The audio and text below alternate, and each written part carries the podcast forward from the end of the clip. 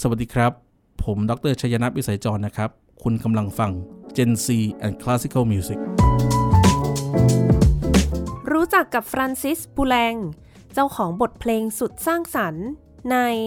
Gen C and Classical Music กับมุกนัฐถาควรขจร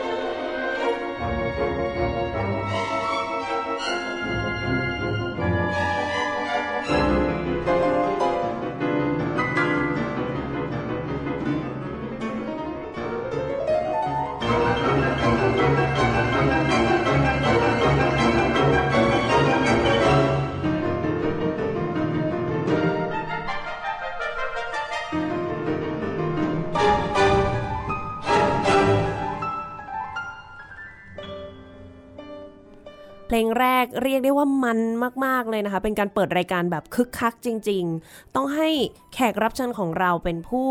อธิบายให้ฟังว่าเพลงเมื่อสักครู่เป็นเพลงอะไรได้ค่ะว่าเล่นเองด้วยใช่ไหมคะ ใช่ครับ เพลงอะไรคะอาจัน อ่ แจค าเป็น Concerto for Two Pianos นะครับ ในบันไดเสียง D minor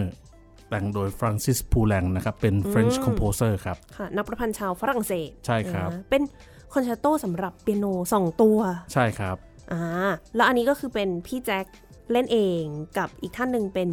เป็นเพื่อนสนิทครับ อ่าเพื่อนสนิท เอ้ยชอบคำนี้ ทำไมต้องทำหน้าอย่างนี้ด้วย เป็น ก็ เพื่อนสนิทครับอ่า ก็เขา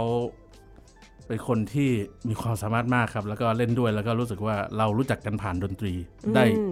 ดี แต่นี่เป็นเรื่องประหลาดนะครับบางทีเราการสื่อสารผ่านดนตรีเนี่ยมันทำให้เรารู้จักคน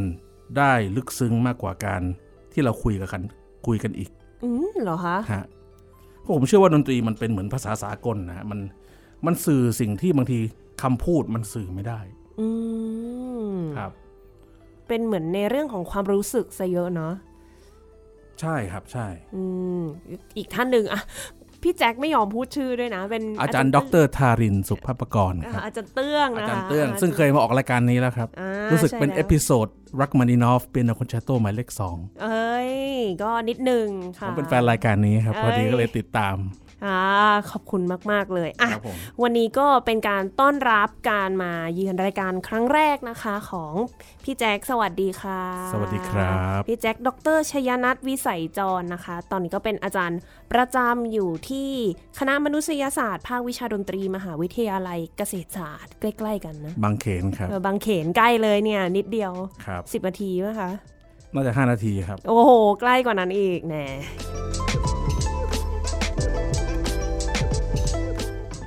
ก่อนที่จะไปพูดคุยในประเด็นที่วันนี้เชิญพี่แจ็คมาก็คือ บอกก่อนว่าเราจะคุยกันในเรื่องของฟรานซิสปูแลงก็คือ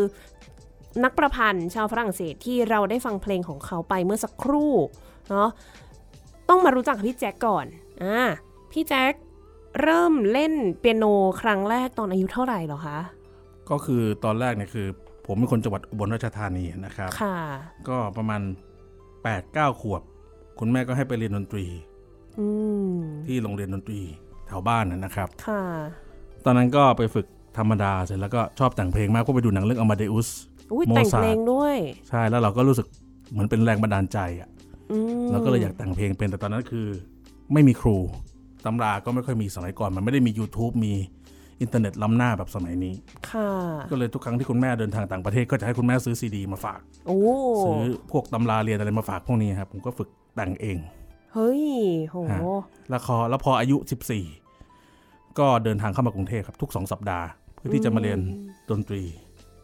ค่ะ กับอาจารย์เกสอนที่ทองหล่อ โอ้ ฮะก็คือ 2 สัปดาห์ก็มาครั้ง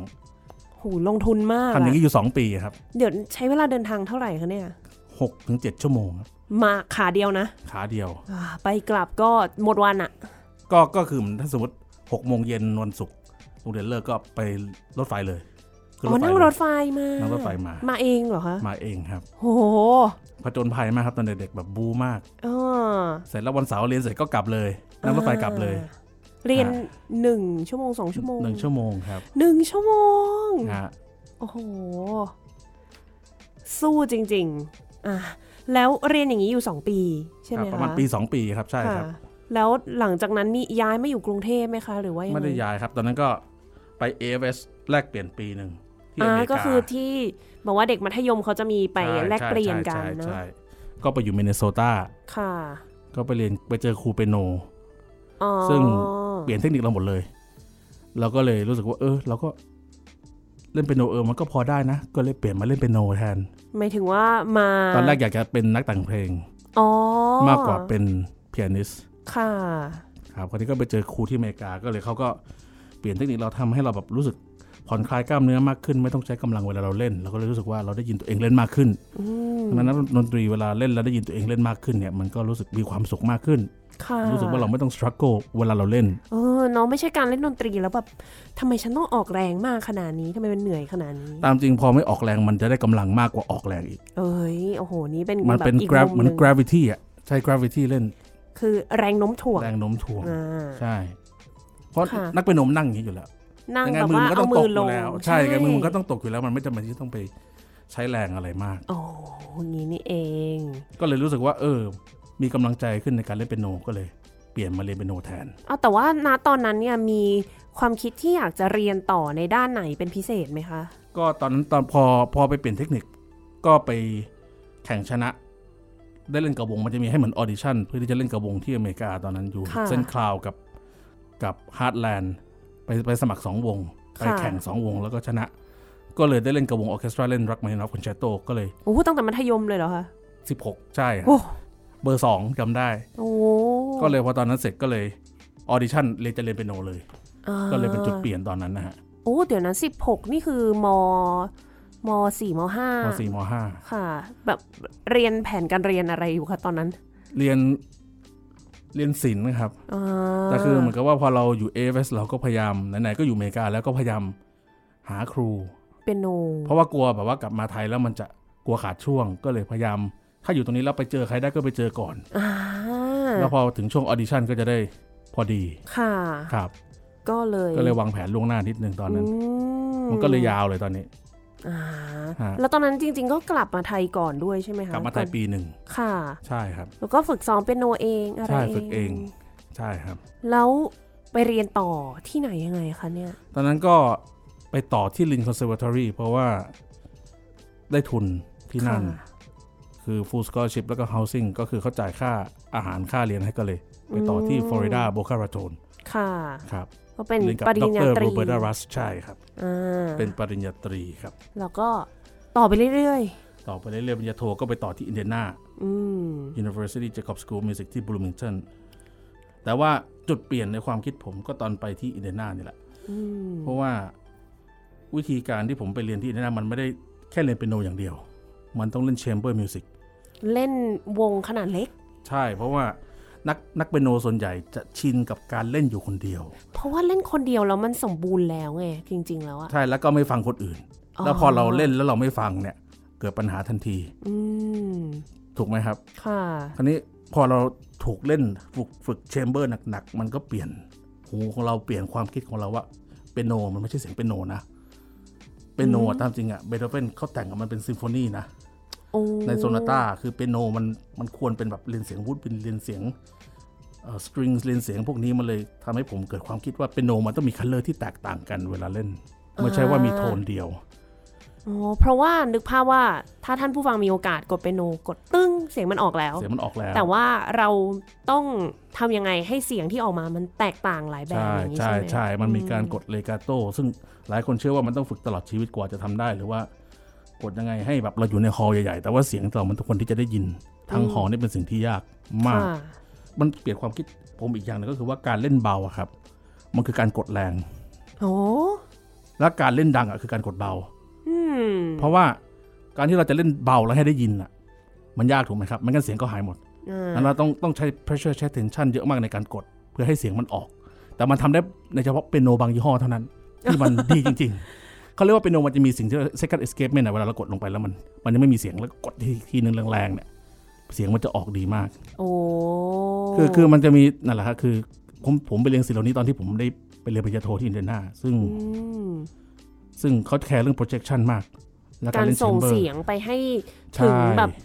คนดูทางคอนเสิร์ตฮอลล์สามารถได้ยินเสียงของ ใช่ เรา ครับแต่ผมมันเปลี่ยนมุมมองผมด้วยว่าการจริงการเล่นเบาอ่ะมันยากกว่าการเล่นดัง โอ้ยแน่นอน ใน แล้ว ทุกเครื่องดนตรี ใช่ บอกเลย แล้วแล้วเปียโนมันอย่างเปียโนโมเดิร์นเปียโนเนี่ยมันใหญ่มาก อืม แล้วเปียโนที่เบโธเฟนเป็นโมซาร์ทใช้อีกแบบหนึ่งเลยครับ อ่า ถ้าสมมติเราเล่นเบโธเฟนอย่างเงี้ยเราเล่นตามที่เบโธเฟนเขียนอ่ะมันไม่ได้นะ เพราะว่าเครื่องของเขาเป็นอีกเครื่องหนึ่งและโมเดิร์นเปียโนน่ะมันเบสเรามัน powerful มากมันมันดังมาก ค่ะ ดังนั้นมันมันมันต้องมันต้องมีความเข้าใจเรื่อง period instrument ด้วยว่าดนตรีในยุคนั้นเครื่องดนตรีมันเป็นยังไง แล้วพอมาเล่นกับ ไวโอลินอย่างเงี้ยไวโอลินยังเหมือนเดิม ถูกไหมครับไวโอลินมันมัน reach perfection ตั้งแต่แบบปีศตวรรษที่ 18 ละดังนั้น อ่า ถูกไหมไวโอลินแพงๆก็คือถูกสร้างมาตั้งแต่ 3 300 ปี 400 ปีที่ ใช่ แล้ว ดังนั้นดังนั้นพอมาเจอ modern piano เนี่ยถ้าเราเล่นอัดหนักๆเนี่ยไม่ได้ยินถึงไวโอลินเลย อืม ดังนั้นมันเลยเลยถูกว่า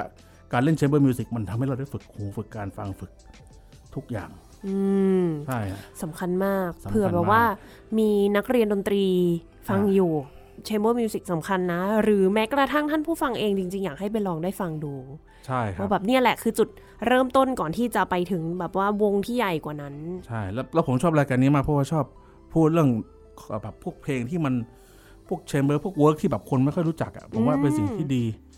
นะครับ ค่ะ เพราะว่าคือคือทุกอย่างมันเกิดจากแชมเบอร์มิวสิกหมดถ้าเราสำเร็จแชมเบอร์มิวสิกมันจะช่วยทำให้เราสำเร็จได้ทุกอย่าง อืม เป็นสกิลการฟัง ถ้านักดนตรีไม่มีสกิลการฟังที่ดี ผมว่าก็เลยเป็นนักดนตรีที่ดีไม่ได้ อื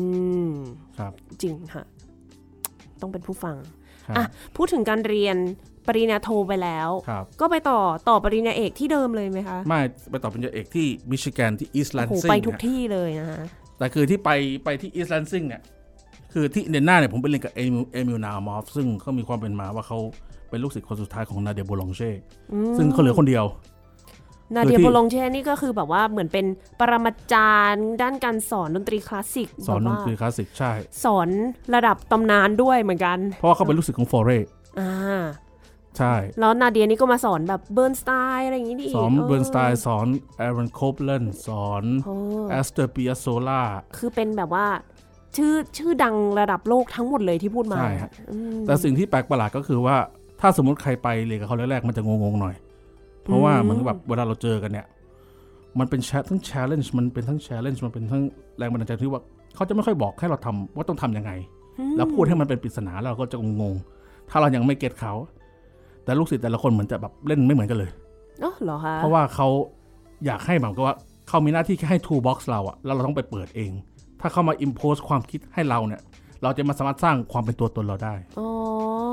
ฮะซึ่งมันก็เป็นทั้งสิ่งที่ดีแล้วก็สิ่งที่ไม่ดี เหมือนให้แนวแนวๆมาแหละ แต่ว่าที่เหลือคุณไปแบบว่าไขเอาเองคุณไปจัดการเอาเองให้ออก ใช่ มาเป็นตัว ใช่ คุณ ใช่เช่นเขาบอกว่า harmonic language แบบเนี้ยมีคอร์ดแบบเนี้ยมันสร้าง rhetoric แบบไหนสร้างภาษายังไง ค่ะ แบบโมซาร์ทอ่ะมันเป็นอย่างท่อนสองของโมซาร์ทมันเป็นออเปราติกยังไง มันเป็นอารียในเปียโนยังไง ที่แบบเวลาเล่นเปียโนมันต้องเสียงเหมือนนักร้องโอเปร่าต้องสร้างเขียนประโยคยังไง คนเทคไทม์ตรงไหนทำไมตรงนี้ไม่ควร หยุดเล่นให้ช้าลงเพราะมันยังไม่ถึงเคเดนอะไรแบบเนี้ยทุกอย่างมัน ม คือมันไม่ใช่แค่แบบว่าเราใช้ความอารมณ์ความรู้สึกเราอยากจะหยุดตรงนี้ก็หยุด แต่ว่ามันมีความคิดเรื่องลอจิกเรื่องตรรกะอะไรเพิ่มเข้ามา อืม ว่าเออมันยังไม่ยังไม่จบเนี่ยประโยคมันยังไม่ถึงเคเดนมันยังไม่ถึงจุดพักประโยคเลย แล้วประโยคมันก็แปลกประหลาด อย่างเงี้ย เออ นั้นทุกอย่างมันจะถูกผูกให้เป็นฟอร์มใหญ่ขึ้น อืม แล้วมันฟังดูเป็นโครงสร้างที่แบบมันตกผลึกทางความคิด ค่ะ เพราะผมเชื่อว่าดนตรีมันเป็นอาร์เคเต็กอะฮะทางเสียงมันเป็นสถาปัตยกรรมอย่างทางเสียง อ่าใช่ มันเลยมีฟอร์ม มันเลยมีโครงสร้าง มันเลยเป็นดนตรีที่อยู่มายาวนาน อืม แล้วคนก็ยังให้คุณค่ากับมันอยู่ มันเป็นมาสเตอร์พ c e จริง น่า ๆฮะ เนาะนั่นเป็นที่มาที่ทำให้วันเนี้ยเราก็มาพูดถึงคนคนหนึ่งที่เป็นแบบว่ามาสเตอร์ ใช่ ผู้สร้างมาสเตอร์พีซเยอะมา ใช่ กเนาะอ่ะ ใช่ เอางี้ก่อนปัจจุบันตอนนี้ก็คือสอนอยู่ที่มหาวิทยาลัยเกษตรศาสต ใช่ ร์ ครับ นะอ่ะก็คือสอนเปียโนใช่ไหมคะ สอนเป็นโนครับ หลักๆเลย ใช่ครับ อืม แล้วก็สอนวิชาฟอร์มด้วย โครงสร้าง โครงสร้าง แน่นอนสำคัญมากอ่ะพูดถึงว่าเนี่ยมุกอะเชิญพี่แจ็คมาวันนี้ เพราะว่ามีโอกาสได้ไปชมพี่แจ็คเล่น เพลงที่เราฟังไปเมื่อต้นรายการก็คือดับเบิลคอนแช r t โตของฟรานซิสปูแลงนั่น ครับ เอง ครับ ก็เลย ครับ อยากจะให้พี่แจ็คมาพูดถึงปูแลงมาแนะนำนักประพันธ์ท่านนี้ให้ท่านผู้ฟังได้รู้จักหน่อยว่าเฮ้ยก็เป็นคนหนึ่งที่อาจจะมีชื่อเสียงในหมู่นักดนตรี แต่คน ครับ ทั่วไปอาจจะยังไม่รู้จักกัน ครับครับ เขาเป็นใครยังไงคะ วันนี้จะได้มารู้จักกัน คือคือปูแรงพอผมผมในความรู้สึกผมนะแต่ผมคิดถึงปูแรงขึ้นมา ผมจะคิดถึงแบบอะไรที่มันเป็นฝรั่งเศส อืม แต่ว่าเขา แน่น ต่า อน งจาก พอเราคิดถึงฝรั่งเศสเราจะชอบคิดถึงเดบิวซี่อันดับแรกเลย ไม่เดบิวซี่แล้วก็คิดถึงราเวลถูกไหม ถูก สำหรับคนที่แบบรู้จักดนตรีในในยุคนี้ แต่ปูแรงเนี่ยเขาต่างจากเดบิวซี่กับราเวลบางทีว่าการใช้คอร์ดการใช้ฮาร์โมนีของเขาอะมันไม่ได้เป็นแบบเดบิวซี่กับปูแรง อืม คือฮาร์โมนิกแลง รา เกจ เวล เออเออเออใช่เดบิวซี่กับราเวล ค่ะ คือฮาร์โมนิกแลงเกจเขาหรือว่าภาษาทางทางฮาร์โมนีเขาอะ ค่ะ มันเป็นอีกแบบหนึ่ง คือ คือบางคนอาจจะพูดก็ว่าอาจจะเป็นแบบเหมือนกับว่า harmony with wrong notes อะก็คือเหมือนกับว่าเอาคอร์ดที่มันถูกเขาอาจจะใส่โน้ตผิดไปตัวหนึ่งอะให้มันเป็นเสียงกระด้างอะไรแบบ เป็ เนี้ย นแบบเสียงประสานที่มันมันไม่ ฟังเหมือนเป็นโน้ตผิดใส่เข้าไปตัวหนึ่งแต่มันไม่ใช่ มันไม่ใช่โน้ตผิด อ่า เขาจงใจ เขาจงใจใช่ แล้ว แล้ว พูดแรงเนี่ยนะมีอย่างนี้ทุกเพลงจ ทุก ริง เพลง ๆ แล้ มัน ว มีที่มาที่ไปด้วย มี ใช่ไหม ที่มาคือ ม คือคือสิ่งที่เขาทำเขาไม่ได้แค่แบบอยากจะแนวแล้วก็แบบเออฉันอยากจะทำตัวเองให้มันแปลกประหลาดทางความคิดแต่คือเขาทำทุกอย่างด้วยเขาตกผลึกทางความคิดจริง ๆ คือคือบางทีฟังปูแรงเนี่ยเรา เราฟังว่าเอ้ยนี่มันฟังเหมือนปูแรงเว้ยเอ๊ะทำไมฟักพักหนึ่งมันฟังเหมือนโมซาร์ทวะเอ๊ะทำไมพักหนึ่งมันฟังเหมือนมูซอสกี้มันฟังเหมือนคอมโพเซอร์คนอื่น ม แต่สุดท้ายพอมันฟังจบแล้วเอ้ยมันปูแรงเนี่ย า คือมันไม่ได้รู้สึกว่าแบบเข้าไปก๊อปมาแล้วก็เอามายัดใส่แล้วแบบ คือมันถูก transform ฝาผ่านเขาอะแล้วก็ถ่ายทอดออกมาเป็นตัวเขาเพราะมิวสิกคริติกสมัยก่อนชอบมา นักวิจารณ์ วิจารณ์เขาว่าแบบเป็นคนที่แบบ ไม่มีความเป็นออริจินอล ไม่มีโอ้ไม่เป็นแบบว่าต้นฉบับ ต้น นะ ฉบับก็คือเอาอันนั้นมาแปะใส่อันนั้นอันนู้นมาแปะใส่เอานี่มาแปะใส่ แต่สุดท้ายอย่าลืมนะครับสตราวินสกี้เขาบอกว่าคอมโพเซอร์ปกติปกติธรรมดาธรรมดาที่ไม่เก่งอะก็แค่ยืมมาแต่คอมโพเซอร์ที่เก่งแล้วยิ่งใหญ่แล้วก็ขโมยมาเลยนะครับ อย่างนี้ก็ได้เหรอ นั่นนั่นแหละขโมยมาแล้วก็เป็นของเราไง อ๋อ นั่นนั่นคือสุดท้ายปูแรงเราฟังปูแรงเอ้ยมันไม่ใช่โมซาร์ทมันแค่ฟังค่ายโมซาร์ทแต่มันคือปูแรง โอ้ เราย่อยแล้วอะเขาย่อยแล้วมันกลายเป็นเขาแล้ว อ่า เพราะอย่าลืมว่าคอมโพเซอร์สมัยก่อนทุกคนก็อินสปายหมด เอาถูกไหมครับ ใครไม่มองหาบาร์กบ้างอะใครไม่มองเบโธเฟนเป็นก๊อดบ้างล่ะเอาถูกไหม อ่า ถ้าไม่มีเบโธเฟนมันก็อาจจะไม่มีทุกวันนี้ก็ได้ ก็ถู ถู ก กไหมครับ อืม นั่นแหละ เดี๋ยวเราจะได้เข้าใจมากขึ้นด้วย ฮะ ว่าทำไมปูแรงถึงไปเอาของคนนู้นคนนี้มาแล้วมาทำใหม่เขาทำได้ยังไงบ้าง ะ เนาะ ฮะ ก็เริ่มจากตรงไหนดี ก็ ปูแรงเป็นใครอย่างนี้แล้วกัน ปูแรงอ่าเป็น French composer นะครับเกิดปี นักประพันธ์ชาวฝรั่ง ฝ เศ รั่ง ส เศส อ่า นะเกิดปี 1899 ขอโทษทีครับบางทีผมพูดไทยผสผสมอังกฤษบางทีผมคิดคำศัพท์ไม่ทัน นี่ไงเดี๋ยวบุกช่วย อ่ะ ช่วย ให้ ช่วย น้อง กัน มุช่วยแป ล นะครับ ก็อยู่ในกลุ่มที่เรียกว่าเลซิส เล ก็คือ ซิส ใช่เลซิสก็คือมีคอมโพเซอร์ 6 คนนะครับ แต่ที่เรารู้รู้จักกันอาจจะมีปูแรงที่ดัง ๆ นะฮะ แล้วก็คือดังหมดแหละ แต่คือที่คนไทยอาจจะคุ้นหูก็คือมีปูแรงแล้วก็มีดาริสมิโย อืมมิโย นะครับแล้วแล้วคืออ่าไอ้เพลงเพลงนี้เนี่ยเอออย่าลืมว่าปูแลงเขาก็เป็นเปียนิสเหมือนกันเป็นนักเปียโนที่ประสบความสำเร็จเหมือนกันมีเทคนิคที่ดีสามารถเล่นเพลงยาก ๆ ได้ ค่ะ คือภาษาอังกฤษอาจจะเรียกว่า virtuoso pianist แหละ ม นะครับเขาก็เป็นเป็นหนึ่งในนั้น แล้วก็ครูเปียโนเขาก็เก่ง อืม นะครับ ดังนั้นก็คืออ่าเขาก็แต่งเพลงเพลงนี้ซึ่งอยู่ในคีย์ดีมเนอร์ เอาหมายถึงเพลง เพล Double งที่ Concerto คอนแชตโต for two piano เนี่ยอยู่ในคีย์ดีมเนอร์ ค่ะ พอผมเห็นเพลงนี้ทีแรกผมคิดถึงโมซาร์ทก่อนเลย เอ๊ะ เพราะโมซาร์ทเบอร์ที่ดังที่สุดคือ K466 หมายเลข 20 ค่ะ D minor โอ้ นะฮะคราวนี้พอถ้าเราคิดถึงโมซาร์ทเนี่ย D minor มันคือเดมอนิกก็คือคือคีย์แต่ละคีย์ที่ถูกใช้ในยุคคลาสสิกหรือยุคก่อนหน้ามันมีความหมายหมด อย่างคีย์ F เนี่ยคือ pastoral แล้วก็เห็นแต่เราก็จะ associate เกี่ยวกับเบโธเฟนซิมโฟนีหมายเลขหก พาสทัวราวก็จะเป็นแบบว่า ธรรมชาติ ฟีล ใช่ ว่า ใช่ใช่ดีมเนอร์มันเดมอนิกคือมันปีศาจอะอ่าเอมเนอร์เดธถูกไหมความตาย เพราะโมซาร์ทเอมเนอร์โซนาต้าโมซาร์ทแต่งตอนแม่เขาเสีย เนี่ยทุกอย่างมันถูกถูกถูกเชื่อมโยงหมด ค่ะ นะฮะซีมเนอร์เฟสเบโธเฟนไงตันตันตันตั เรี น ยกว่าเป็น โชคชะตา โชคชะตา ถูก อ่า ลิขิตใช่เฟสแบบคุณหนีไม่ได้ คุณหนีความตายเลยไม่ได้ประมาณเนี้ยทุกคีย์อะมันพอเราเห็นดีมเนอร์ปั๊บโอ้ยโมซาร์ทแน่เลยสไตล์ปูแรงมันต้องมาอะไรแบบล้อเลียนล้อเลียนคอมโพเซอร์เก่าๆแน่เลยในความคิดผม อื นะ ม เพราะว่าประสบการณ์เล่นปูแรงมา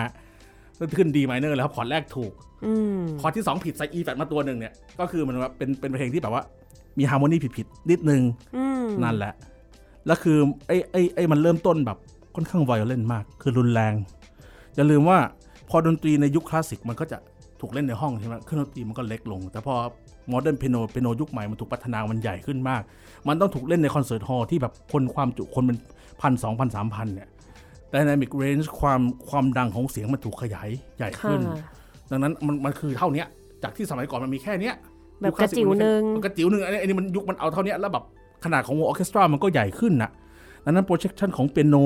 การการที่เขาเขียนเอาเปียโนมาใส่สองตัวมันคือแบบมันมีไดอะล็อกระหว่างเปียโนซึ่งมันประชันกันได้แบบมันมาก อืม แล้วขึ้นแบบคือถ้าสมมติแบบเทคนิคไม่ดีเรียบร้อย ผมบอกเลย คือไอเปียโนหนึ่งก็แบบยากใช่ไหมไอเปียโนสองก็รีพีติดโน้ตถ้าสมมติกดแล้วเสียงไม่ออกอะเรียบร้อยเลย อ่าคือยากทั้งคู่ ยากทั้งคู่ ค่ะ แต่อาจารย์ทารินที่ผมเล่นด้วยเนี่ยโอ้เล่นชัดทุกตัวแบบ เวอร์จูโอสิกเวอร์จูโอสิกมากเล่นดี เก่ง มาก มากเก่งมาก แล้วเทมโปแบบผมบอกเลยว่าแบ จั บ งหวะ จังหวะแบบ เร็ว เร็วมาก อืม เร็วมาก เอามันเอามัน เอามัน ค่ะ ไม่แต่ว่าในความมันคือคือเราไม่ได้คิดแค่ว่าเราจะเล่นเร็วแล้วให้มันมันนะ เราคิดว่าดนตรีอ่ะมันดรามาติกมันมีความแบบ ดูอะไรมันจะต้องแบบมันรุนแรงอ่ะ อืม คือสุดก็สุดตรงเนี้ยแต่พอมันหวานมันก็หวานสุดขีด ถูกไหมมันมีคอนทราสต์ในเพลงตรงกลาง มันก็จะแบบเป็นสไตล์แบบว่า reminiscent คือความคิดเมลันคอลี่จะแปลเป็นไทยว่าเหมือนความเศร้าความ โหยหา โหยหา คือมันมีคอนทราสต์ตรงกลาง ซึ่งมันมีความโหยหา มันมีเชฟ มันมีเอ่อทิศทางของเสียงทิศทางของเมโลดี้ ซึ่งมันตรงกันข้ามกับความรุนแรง ม ก่อนหน้าเลย ถูกไหมครับ ค่ะ ดังนั้นมันไม่ได้แบบคือมันมันไม่ได้แบบคือไปฟังจะเอามันอย่างเดียวไม่ใช่ มันมีมันมีหลายอย่างเลย มัน มันเป็น เพราะ ชีวิตคน มั นะ เศร้ามันมีทุกเออมัน มันคือชีวิต รบรส คน เลย นะเออมันคือชีวิตคนนะคุณไม่ได้แบบจะหวานตลอดเวลาคุณก็แบบมีมีแบบชีวิตที่มันตกต่ำที่แบบมันเจอโศกนาฏกรรมอะไรแบบเนี้ยขึ้นมาด้วยความแบบรุนแรงปั๊มปั๊ม ม อย่างเงี้ย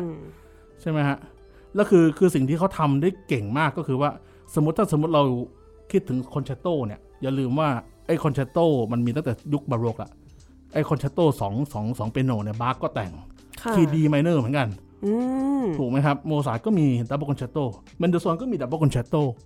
ดังนั้นปูแรงอ่ะก็คือคือเขารู้จากเพลงพวกนี้อยู่แล้วแหละเขาศึกษาเพลงพวกนี้อยู่แล้ว ค่ะ ดังนั้นคือพอเขาแต่งไอ้ดับเบิลคอนแชตโตเนี่ยผมผมผมคิดไว้เลยมันต้องมีโมซาร์ทมีอะไรพวกนี้เข้ามาเนี่ยแล้วมันก็มีจริง อืม ๆ ใช่นั่นแหละ ก็คือเป็นสไตล์ของเขาที่หยิบยก ใช่แต่ว่าความที่เขาเป็นออริจินอลก็คือที่ผมบอกว่าเขาเอามาย่อยแล้วเขาเป็นตัวเขาเองได้ก็คือว่าปกติแล้วท่อนแรกเนี่ยถ้าเราคิดถึงคอนแชตโตเราคิดถึงอะไรครับฟอร์มโซนาต้าฟอร์ม Sonata ถูกไหมอ่าอันนี้เขาไม่ได้ใช้โซนาต้าฟอร์มเลย อื มันกลายเป็นเทอร์นารี่เลย ก็คือเขาแค่ใช้โทน a l เซนเตอร์แล้วก็เปลี่ยนเปลี่ยนไปเรื่อยๆ แล้วก็มันเป็นตรงคอนทราสตรงกลางเหมือนปะไว้ตรงกลาง ม แล้วก็ท่อนสุดท้ายกลับมาตอนจบอะไรแบบเนี้ย สุดท้ายคือผมคือนักวิเคราะห์หลายคนบอกว่าเป็นเทอร์นารี่ไม่ใช่โซนาต้า อืม แต่ท่อนหนึ่งเนี่ยนะฮะ นั่นแหละ จริง ๆ เป็นอย่างนี้หลายเพลงมาก ใช่ ในเพลงของเขาอ่ะ ใช่ อย่างมุกเคยเล่นอย่างทริโอเซ็กเตดก็จะใช้ลักษณะโครงสร้างแบบนี้เหมือนกัน ใช่ อืม นั่นนั่นคืออย่างอย่างเราฟังดนตรีคลาสสิกเนี่ยผมอยากให้ว่าเพลงบางเพลงเนี่ยเราฟังแล้วเราไม่เข้าใจเนี่ยเราจะเพิ่งหนีมัน เพราะเพลงบางเพลงเนี่ยบางเราต้องฟังเป็น 10 20 รอบกว่าเราจะรักมันนะ แล้วกลับมาเรื่องของปูแรงต่อ ฮะ อ่า เสร็จแล้วก็คือไอ้ตรงโคด้าเนี่ยที่ผมประทับใจที่สุดเนี่ยคือ ของเพลงนี้ ของเพลงนี้โคด้าคือท่อนจบของท่อนหนึ่งอะนะครับ ค่ะ มันเรียนแบบกาเมลันก็คือเครื่องดนตรีอินโดนีเซีย เฮ้ยมาไง เอามาที่มันมีมันมีไอ้นี่เอ่อ exhibition ที่ที่ปารีสคือเขาเอามาแสดงแล้วเดบิซี่ก็ไปดูพวกนี้ก็ดูหมดเขารู้จักหมด นี่ ก็คือมีมีการแสดงแล้วก็คือเอาพวกคือมันจะมีเทอมที่เรียกว่า exoticism ก็คือความเขามองเราว่าเป็นเป็นเป็นความแปลกใหม่เป็นอะไรที่แบบพิศวงพิสดารอะไรประมาณเนี้ย มสำหรับยุค อ่า นั้น สำหรับยุค เนอะ นั้น อืม แล้วก็คือมีพวกกัมเบลามีพวกเครื่องดนตรีพวกอินโดนีเซียไปเล่นอะไรแบบเนี้ย ค่ะ เดบิวซี่ก็เอามาแต่งในพรีลูของเขาคือคือคนที่เป็นคอมโพเซอร์ที่เป็นคอนเทมพอรีกับปูแลงก็แต่งเอามาใช้เป็น พว อิ ก นส แบบ ปิเรชั ร่วนม หม ส ด มัยช่ร่วมสมัยช่ววงนั้นงนั้น ปูแลงก็เอามาใส่เลยครับ เรียบร้อยตอนจบมันเพราะมาก อืม คือเป็นนงมาเลยฟังแก้งแก้งแก้งแก้งแก้งอ่ะอันนั้นจงใจให้มันเป็นเสียงแบบนั้นก็คือเรียนแบบเสียงกัมมาลาน อ่า ก็คือเครื่องดนตรีอินโดนีเซียแล้วคือ มันไม่ได้เป็นแค่เมโลดี้อย่างเดียวมันเป็นเอฟเฟกต์ด้วย อืม คืออย่าลืมว่าคือก่อนหน้าเนี้ยเปียโนมันถูกใช้ในยุคคลาสสิกหรือยุคอะไรก็แล้วแต่มันถูกใช้คือเราจะฟังเป็นเมโลดี้เป็นอะไรพวกนี้ แต่พอมายุคปูแรงยุคยุคที่เป็นร่วมสมัยก็คือปูแรงเนี่ยจะใช้เปียโนเป็นเอฟเฟกต์เยอะ ค่ะ คือเสียงมันไม่ได้เป็นแค่แบบเมโลดี้อะมันเป็นแบบมันเป็นเวฟอะมันเป็นโทนมันเป็นซาวด์สเคปอะมันเป็นมันเป็นเสียงที่มันมีมีสเคปมันมีพื้นมันมีเท็กซ์เจอร์มาอย่างเงี้ย อืม ใช่นั่นแหละมันเป็นเทคนิคใหม่ อืม ซึ่งผมว่ามันเป็นสิ่งที่น่าสนใจเวลาไปฟังอาจจะแบบเอ้ยทำไมมันเสียงนี้ไม่เคยได้ยินเลยอะไรแบบเนี้ยนี่แหละ ปูแรง ปูแรง อืม ครับ แล้วไปต่อท่อนสองท่อนสองก็ ขึ้นคีย์เดียวกับโมซาร์ทเลย โมซาร์ทแต่งดีไมเนอร์นี่ท่อนสองอยู่คีย์บีแฟตปูแรงก็บีแฟต อืม ขึ้นโน้ตเดียวกันนะครับ ขึ้นด้วยตัว F อ๋อ เออ แล้วเขาก็ไปต่อของเขา ม นั่นแหละเนี่ยคือความเท่คือแบบผมฟังแล้ว ผมมันเลยทำให้ผมคิดว่าเออผมจะเล่นโรแมนติกมากไม่ได้นะไอ้ท่อนเนี้ยผมเลยเล่นให้มันซิมเปิลที่สุดมันคือโมซาร์ท มันคือแบบความคลาสสิก ใช่ อืม ฮะคือขอขอขอขยายความให้ท่านผู้ฟังฟังนิดหนึ่งคือเหมือนกับว่าถ้าสมมติเราเล่นเพลงในยุคโรแมนติกเนี่ยเราอาจจะแบบมีเอ่อการเรียบเรียงประโยคอีกแบบหนึ่งซึ่งจะทำให้มันดูแบบช้าลงให้เทคไทม์ตรงนี้เล่นให้ช้าลงตรงนี้แต่ว่าพอเล่นให้คลาสเป็นยุคคลาสสิกยุคก่อนหน้าเนี่ย เราจะทำให้มันเรียบง่ายที่สุด อืม ให้มันดูซิมเ l ิลที่สุด ค่ะ ครับดังนั้นผมผมผมก็เลยคิดว่าเนี่ยต้องเล่นให้ซิมเ l ิลที่สุด อืม ครับส่วนท่อนสามก็ขึ้นเป็นตอกาต้าเลยตอกาต้า ตอก มี กาต้า มาร์ คืออะไรอ่า ต็อกกาต้ามันมีแบบพวก rising figure เอาจริงต็อกกาต้าเนี่ยมีทั้งคือถ้าเราจะคิดถึงบาร์กเนี่ยก็จะมีต็อกกาต้าที่เขาเขียน คือบาร์กเนี่ยแต่งเพลง 3 ประเภทก่อนฟิวก์นะครับ จะมี prelude fantasy แล้วก็ต็อกกาต้า อ่า และจะตามด้วยฟิวก์นะครับ ดังนั้นคือคือคือมันมี rising figure ก็คือ โน้ตไล่ขึ้น โน้ตไล่ขึ้น อืม นะครับ แล้วมันเร็วมาก อืม แล้วมันให้เป็นโนโซโล่ประมาณเป็นหน้าเลย โอ้ ถ้าถ้าแบบไม่ซ้อมมาก็เรียบร้อย อ่า ไม่ซ้อมมา ก็เรียบร้อย ค่ะ อ่าแล้วก็มีมาร์ชอ่ามีมาร์ชเข้ามา แบบแบบว่าเดินขบวน เอ่ออ่ามาร์ช เดินขบวนทหารอะไรประ อ่า มาณนั้น ใช่ใช่ อ่า ใช่ใช่ใช่เหมือนพาเรดไหม ค่ะ อ่าอะไรประมาณอย่างนั้นใช่มีมาร์ชเข้ามา แล้วก็มีใช้คอร์ดแปลกๆ แล้วก็มีเมโลดี้ที่เพราะมากตอนจบ อืม มีการใช้โคดใช้จากเพลงที่ ก็คือ ชาโซนเนตอ๋อนึกออกแล้วชาโซนเนต เหมือนแบบว่าหยิบยกเอามาละกัน อ่ายืมมา ยืมมา แล้วก็ใส่เข้าไปตรงท่อนนั้น อ่า นั่นแหละ ค่ะ ครับ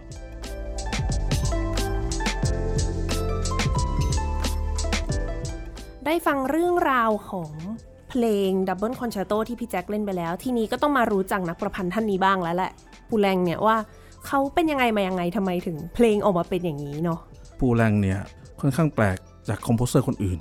เขาเนี่ยเป็นคนที่เซ l ฟ t ทอ t หรือว่าสอนตัวเอง อืมเรียนรู้ด้วยตัวเอง เรียนรู้ด้วยตัวเองเซ l ฟ t ทอ t อืม นะครับ แล้วก็คือเขาเป็นคอมโพเซอร์ที่รวยพอสมควร เพราะว่าที่บ้านมี Family Business ก็คือธุรกิจครอบครัว ซึ่งทำเกี่ยวกับไอ้ฟาร์มาซูติคอลเมดิคอลอะไรสักอย่างคือเกี่ยวกับยา เป็น ซึ่ง แบบฟิลเพศาชกรรม ใช่ ก็คือแบบว่า Enterprise ใหญ่เลยพอสมควร ค่ะ นะครับ แล้วก็คือพ่อเขาเอมิลพูแรงเนี่ยก็คือไม่ส่งเสริมให้เขาเรียนดนตรี อืมอยากให้ลูกมา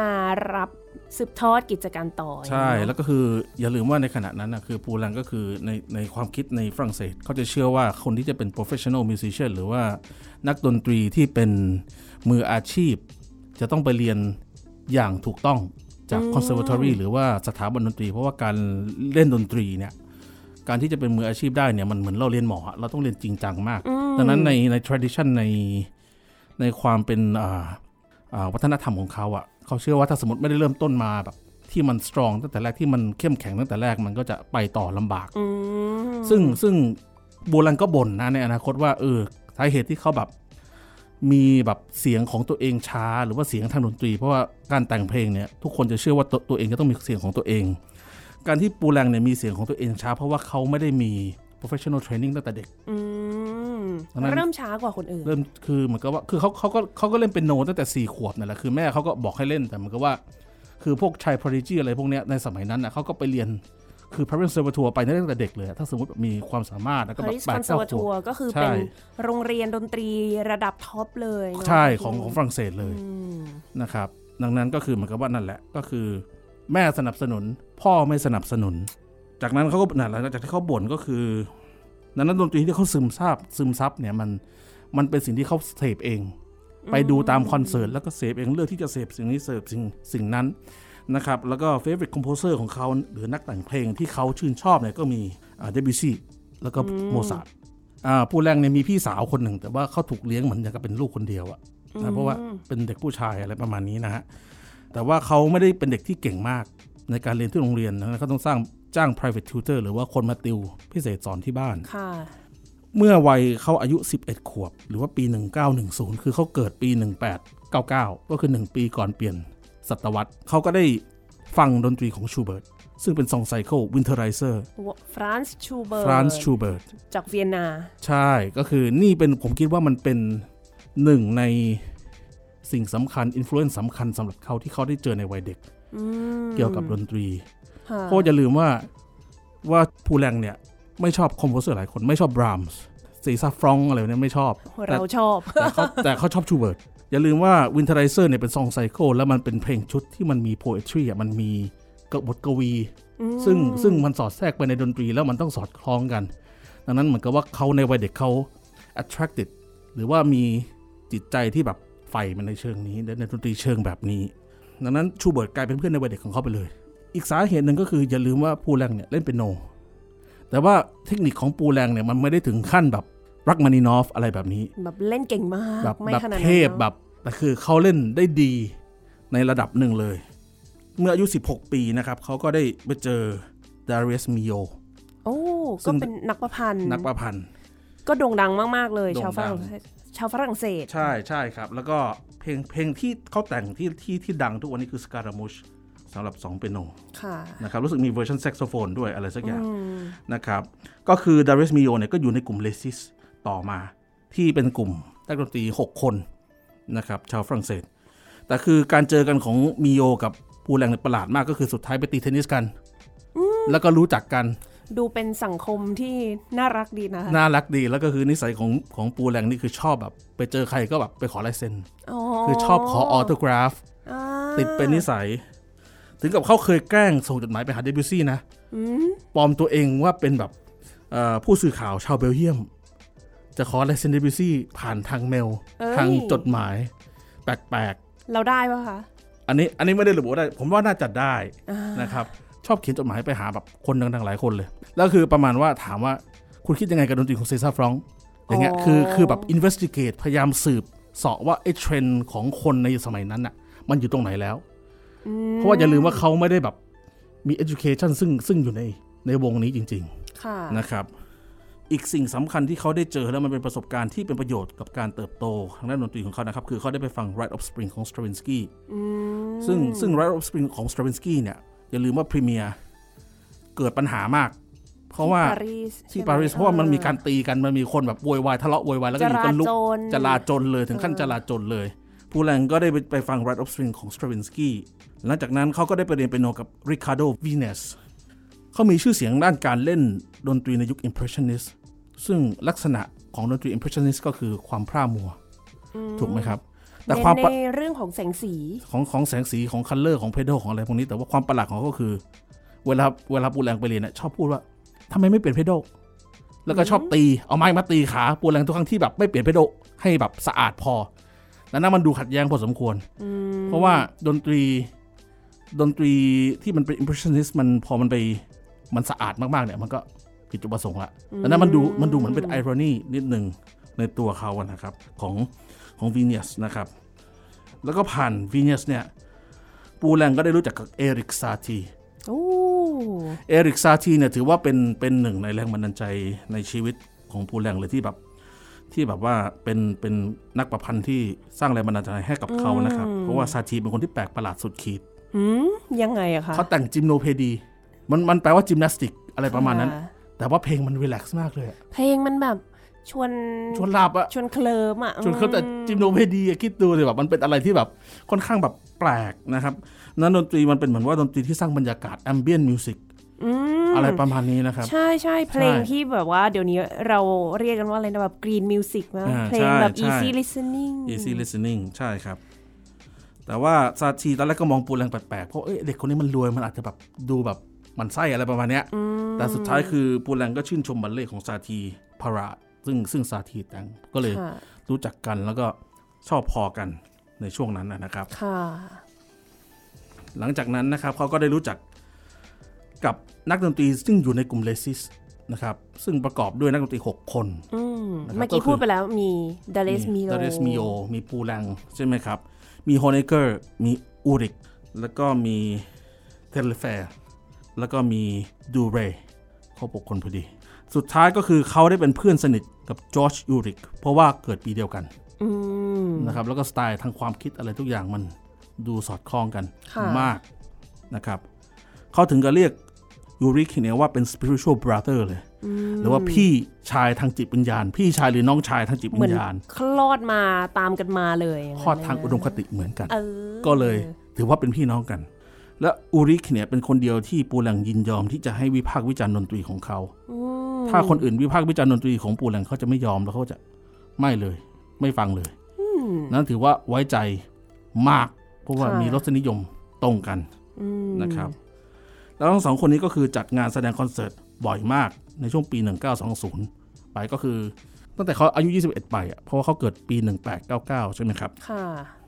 แต่คือเขาเคยทะเลาะกันทีหนึ่งนะ ในปี 1939 แย่งเท็กซ์กันก็คือไปอ่านกรอะไรสักอย่างแล้วจะเอากรเนี่ยมาแต่งเป็นเพลง แย่งกัน แย่งกัน ชอบกวี อันเดียวกันเดี๋ยวไอ้นี่มันแต่งไปแล้วไปแต่งซ้ำไม่ได้ อ้าว ชกกันเลยฮะ